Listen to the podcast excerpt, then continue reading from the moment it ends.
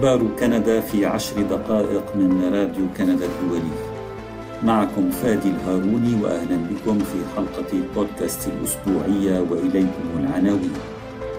ترودو يعتذر باسم البرلمان عن تكريم جندي نازي سابق. عشرون مليار دولار إضافية من أوتاوا لبناء مساكن للإيجار. ومهرجان الفيلم اللبناني في فانكوفر في تقرير لسمير بن جعفر. التفاصيل من راديو كندا الدولي. قدم رئيس الحكومة الكندية جوستن ترودو يوم الأربعاء أخلص اعتذارات البرلمان عن التكريم الذي قدم يوم الجمعة الفائت داخل مجلس العموم وبحضور الرئيس الأوكراني فولوديمير زيلينسكي لمحارب أوكراني قديم تبين لاحقا أنه قاتل خلال الحرب العالمية الثانية في صفوف وحدة نازية قبل أن يهاجر إلى كندا. وكان رئيس مجلس العموم أنثوني روتا قد رضخ يوم الثلاثاء للضغوط السياسية من كافة الأحزاب واستقال من منصبه بسبب دعوته أعضاء البرلمان وضيوفهم للتصفيق لياروسلاف هونكا أحد سكان دائرته الانتخابية البالغ من العمر ثمانية وتسعين عاما والذي قاتل في صفوف فرقة تطوعية تحت قيادة قوات الفافن اس اس التابعة للحزب النازي بقيادة أدولف هتلر. كان رئيس مجلس العموم المسؤول الوحيد عن الدعوة الموجهة لهذا الرجل وللتكريم الذي قدم له قال ترودو هذا الخطأ هو انتهاك فظيع لذكرى الملايين الذين قضوا في الهولوكوست وهو مؤلم للغاية لليهود. لقد كان الأمر مؤلما أيضا للبولنديين والغجر ومثليي الجنس والمعاقين والملونين وملايين الأشخاص الآخرين الذين اضطهدهم النظام النازي. أضاف رئيس الحكومة الكندية كما حرص ترودو أيضا على التأكيد على مدى أسف كندا للحالة التي وضع فيها الرئيس زيلينسكي والوفد الأوكراني. يمكنك الاشتراك في أخبار كندا عن طريق زيارة موقعنا على الإنترنت راديو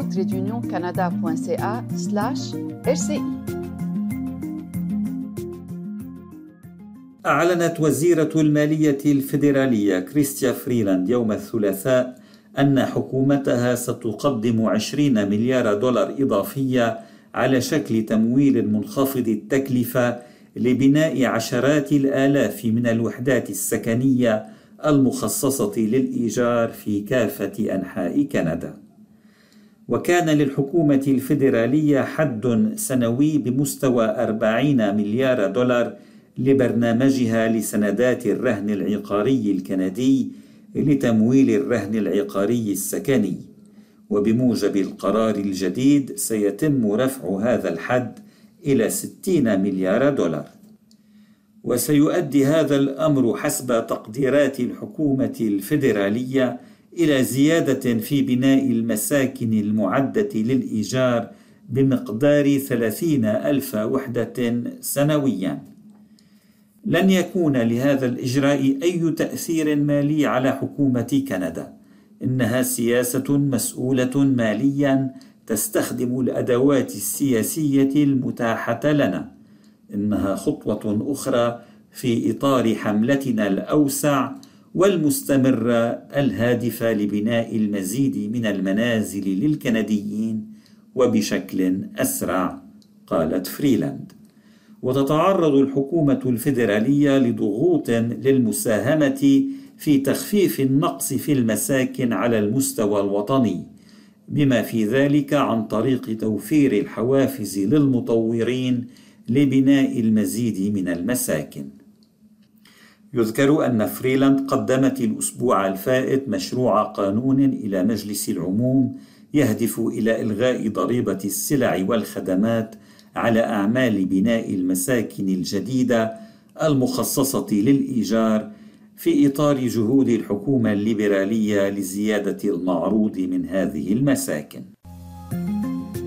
أنت تستمع إلى أخبار كندا في عشر دقائق البودكاست الأسبوعي من راديو كندا الدولي.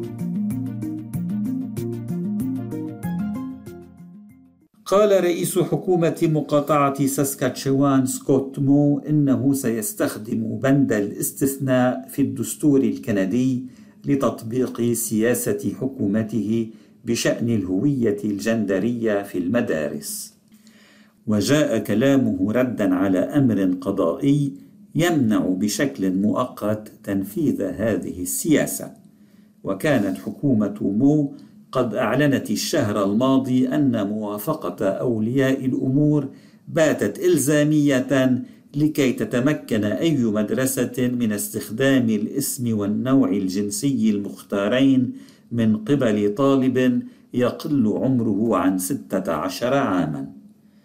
من جانبه رحب الحزب الديمقراطي الجديد في ساسكاتشوان بالأمر القضائي. ويطالب الحزب اليساري الذي يشكل المعارضة الرسمية حكومة مو بالتخلي عن سياستها بشأن الهوية الجندرية.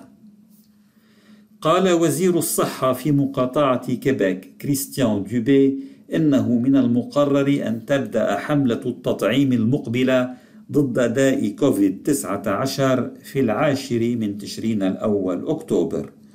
وسيكون الأشخاص الضعفاء أول من يحصل على اللقاح. وأكدت وزارة الصحة الكيبيكية أنها مستعدة لحملة التطعيم هذه إذ لديها اللقاحات اللازمة لها. ويشارك في حملة التطعيم ضد الكوفيد 19 والإنفلونزا أيضا حوالي 100 مركز في مختلف أنحاء المقاطعة. أنت تستمع إلى أخبار كندا في عشر دقائق البودكاست الأسبوعي من راديو كندا الدولي.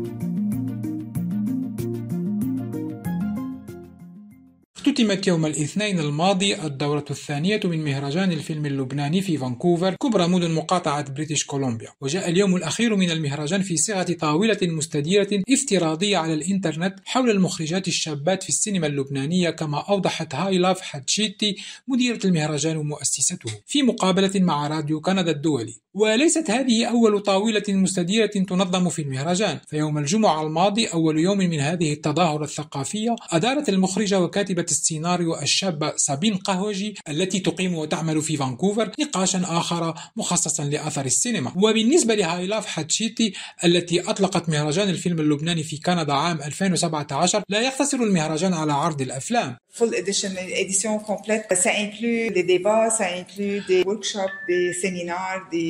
وينظم هذا الموعد الثقافي لعشاق السينما اللبنانية في عدة مدن في كندا على مدار العام. وفي بداية هذه المغامرة الثقافية أقيم المهرجان في مونريال وأوتاوا. في عام 2018 أضفنا تورونتو وهاليفاكس كما تقول السيدة حاتشيتي. وقررت هذه الأخيرة لاحقا مع فريقها إضافة مدينة فانكوفر. حينها كان المهرجان يدوم يوما واحدا فقط مخصص لعرض عرض الأفلام. لم تكن نسخة كاملة من المهرجان كما قالت. وفي العام الماضي حصلت فانكوفر على الصيغة الكاملة للمهرجان. وتقام العروض والنقاشات في مركز جولد كورب للفنون في جامعة سايمون فريزر بالتعاون مع مكتب الشؤون الفرنكوفونية والفرنكوفيلية في هذه الجامعة التي تقدم أيضا برامج باللغة الفرنسية. وكذلك مع منظمة أليونس فرانسيز وهي منظمة فرنسية خاصة تهدف للترويج للثقافة واللغة الفرنسية. وتشير هايلاف حاتشيتي إلى أن هذا التعاون طبيعي لأن أن لبنان عضو في المنظمة الدولية للفرنكوفونية. الفرنسية لغة قريبة إلى قلوب اللبنانيين كما أوضحت. وبالنسبة لهايلاف حتشيتي يتيح المهرجان للجميع بالتعرف على الثقافة اللبنانية. جميع أفلامنا مزودة بالترجمة المرئية إما الفرنسية أو الإنجليزية كما قالت. وتجدون المزيد من التفاصيل حول هذا الموضوع في تقرير الزميل سمير بن جعفر على صفحة القسم الفرنسي على موقعنا. حلقة البودكاست لهذا الأسبوع انتهت. شكرا لإصغائكم. thank you